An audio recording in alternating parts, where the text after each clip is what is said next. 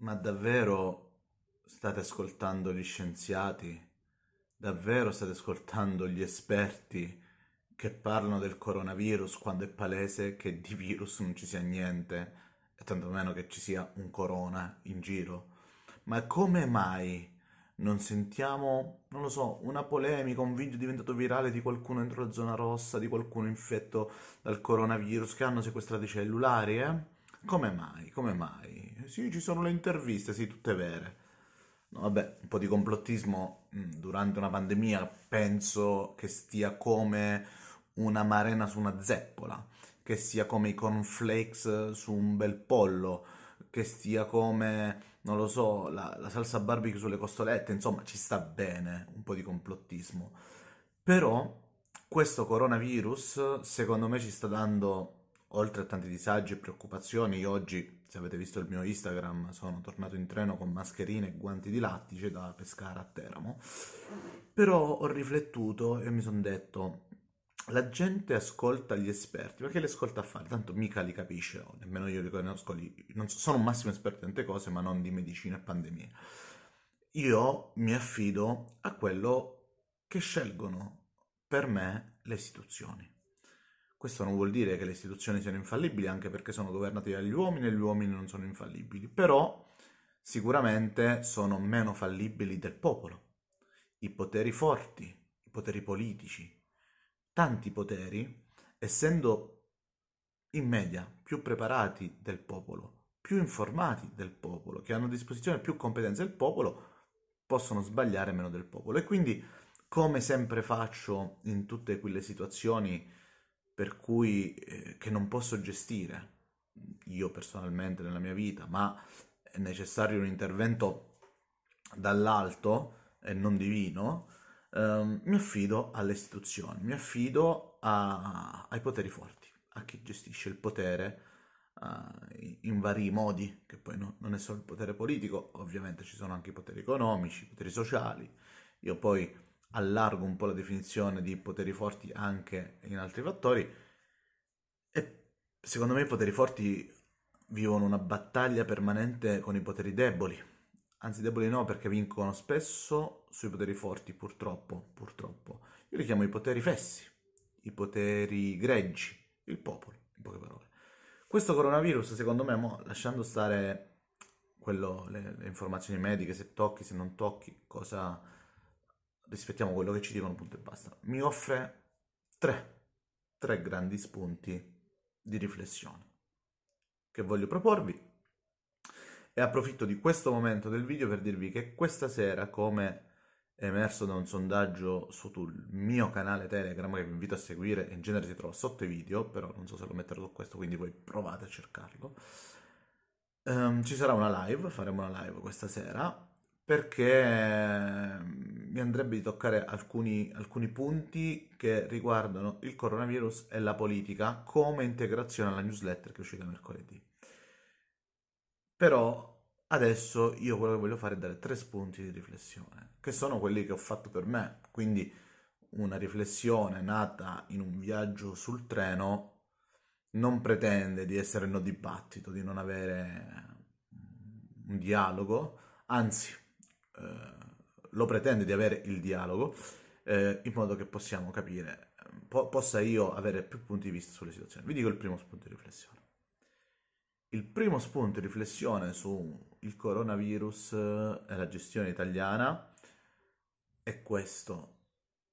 Ieri sera è uscita anticipatamente una bozza del decreto che sarebbe stata firmata qualche ora dopo, l'anticipata, i giornali ne hanno dato notizia e ovviamente quando un decreto non è in vigore, ma è soltanto una bozza, le persone che vengono informate di quel decreto anticipatamente si muovono nel caso fossero, fossero coinvolte in un'iniziativa. È come se domani io sapessi che ritirano tutti i soldi dalle banche vado a ritirare tutti i miei 2 euro sul conto corrente per paura che poi si trasformino in carta straccialira.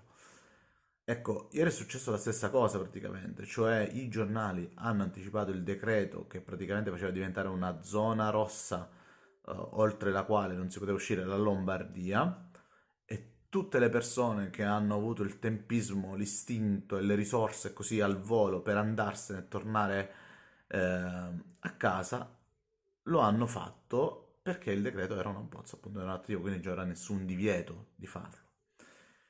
E su questo punto io ho visto le immagini che abbiamo visto tutti, non so se le avete viste anche voi, di gente che corre, corre, corre verso i treni per prendere l'ultimo treno che partiva da Milano e andarsene da Milano e tornare alle loro famiglie senza la minima cautela o riflessione, no? Ma se faccio questo, che cosa può succedere? Ma anche ai miei cari, quelli che vado a raggiungere, non metto in difficoltà lo Stato. Non c'è stata alcuna premura da parte del popolo, come al solito, ehm, verso, verso, la collettività. Eh, il liberismo ha fallito eh, e fallisce anche quando riflette sulle persone che troverebbero da soli la responsabilità per muoversi in un contesto sociale libero il più possibile da regole. Non è così, non l'ho mai stato. È come quando gli economisti ragionano di come si può uscire dall'euro se le persone non vanno a ritirare i soldi in banca. Abbiamo visto che i modelli, cioè dove tutto si muove come noi vogliamo a livello di studio, funzionano, poi nella realtà non trovano, non trovano seguito. E quindi quello che mi sono detto, ho detto, ma io, quelle persone che fuggono dalla Lombardia, informate dai media, questa poi sarà la seconda riflessione, hanno fatto bene, hanno fatto male. Io dico che per giudicare cosa è male e cosa è sbagliato, uno eh, dovrebbe valutarlo quando la persona compie un'azione totalmente in possesso della ragionevolezza, no? Eh, la paura, la paura, lo stato di emergenza, secondo me non rendono una persona abbastanza lucida per ragionare. Quindi il problema, secondo me, secondo me, non è tanto delle persone che non si sono poste il problema, perché altre se lo sono poste il problema. È che non siamo assolutamente abituati alle, alle difficoltà.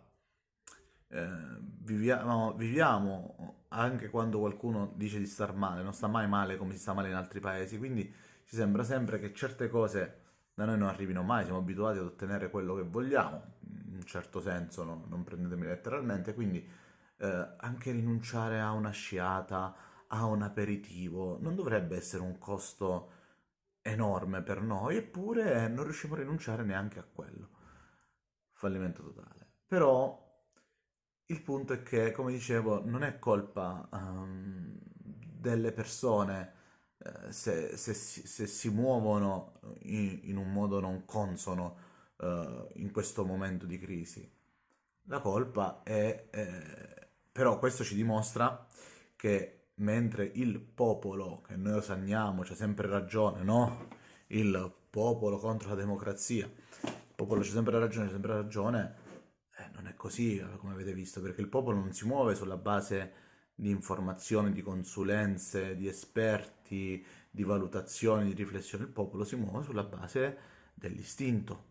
Quindi purtroppo per quanto riguarda la politica, perché in genere il, il popolo e il pubblico sono due cose diverse, io valuto eh, la massa, no? Il popolo è massa quando è elettore, il popolo è pubblico quando è spettatore di qualcosa. Nel campo dell'arte il pubblico alla fine c'ha sempre ragione, perché non ci sono conseguenze dai gusti di ciascuno di noi, ma dal voto e pensiero politico ed economico di ciascuno di noi le cose hanno un'influenza grande. E quindi eh, pensate un po', abbiamo iniziato con un complotto, no? Quando i complottisti dicono ma no, ci nascondono che la Terra è piatta, che non siamo andati sulla Luna. Premesso che non sto qui a discutere, altri fanno il lavoro di banking. Mm, non sto qui a discutere se sia vero che la Terra è piatta o è sferica, a me non interessa. Dico soltanto che dovremmo iniziare a capire che forse quando ci nascondono qualcosa, i poteri forti, il potere ci nasconde qualcosa, non lo fa sempre per il nostro male. Ora, se quel decreto fosse stato in silenzio, muto, non, non l'avessimo scoperto e l'avessimo scoperto solo quando sarebbe stato attuato in concomitanza con le misure di sicurezza e di coercizione per fare in modo che si attuasse, avrebbe eh, sicuramente ottenuto il suo obiettivo e migliorato la nostra condizione sanitaria pubblica, chiamiamola volete. Invece la trasparenza, il voler far uscire fuori le cose, il dire alle persone come stanno davvero le cose, a volte può essere un problema. Vi ricordate, io quando parlo di complotti, eccetera, eccetera, faccio sempre riferimento a un film, eh, sia ad Imitation Game, sia a Pixel. Ne ho parlato già in altre volte, ma magari ne parleremo stasera in live alle 21, eh? Se non volete perdervelo, attivate la campanella o seguitemi su Telegram, la pagina Facebook, che eh, se, se vado in onda lo vedrete. È chiaro che il popolo non ha, non assolutamente eh, delega eh, all'amministrazione della cosa pubblica a sbrigare le faccende dello Stato delle persone eh, degne della fiducia che però di conseguenza non devono essere come il popolo, devono stare sopra. E qui potremmo metterci dentro il discorso che ho fatto nella newsletter sul populismo, che brucia i leader in breve tempo perché vogliono essere tutti a livello del popolo. E, e questa è comunque la prima riflessione, cioè il popolo agisce distinto, i poteri forti no, e non è detto che tutto quello che i poteri forti fanno dietro le quinte e non ci dicono sia fatto per il male, ma magari conoscendoci come popolo, cioè come massa, cioè come insieme di individui che quando si aggrega non ragiona più con la testa del singolo, il buon senso ragiona con l'istinto della massa, fanno bene a comportarsi come fanno. Il secondo punto è il giornalismo giornalismo di questo paese secondo me è indecente. Mentana, il grande giornalistone che tutti voi esaltate a dismisura, è uno di quelli che non si è fatto scrupoli a pubblicare la bozza per fare lo scoop, per fare la cosa. Complimenti, mentre il post l'ho messo su Instagram, nelle mie storie di Instagram, andatelo a vedere, la differenza di due approcci. Il post dice no, fin quando non c'è una cosa ufficiale noi questa cosa non la pubblichiamo. Decenza, professionalità, giornalismo vero, contro intrattenimento eh, televisione barra giornalismo, presentatore. Ma non è solo Mentana, faccio l'esempio di Mentana perché spesso viene spacciato per grande giornalista, io contesto da tempo questa cosa che Mentana sia un grande giornalista. Mentana forse è un buon cronista, ma non un buon giornalista. Mm.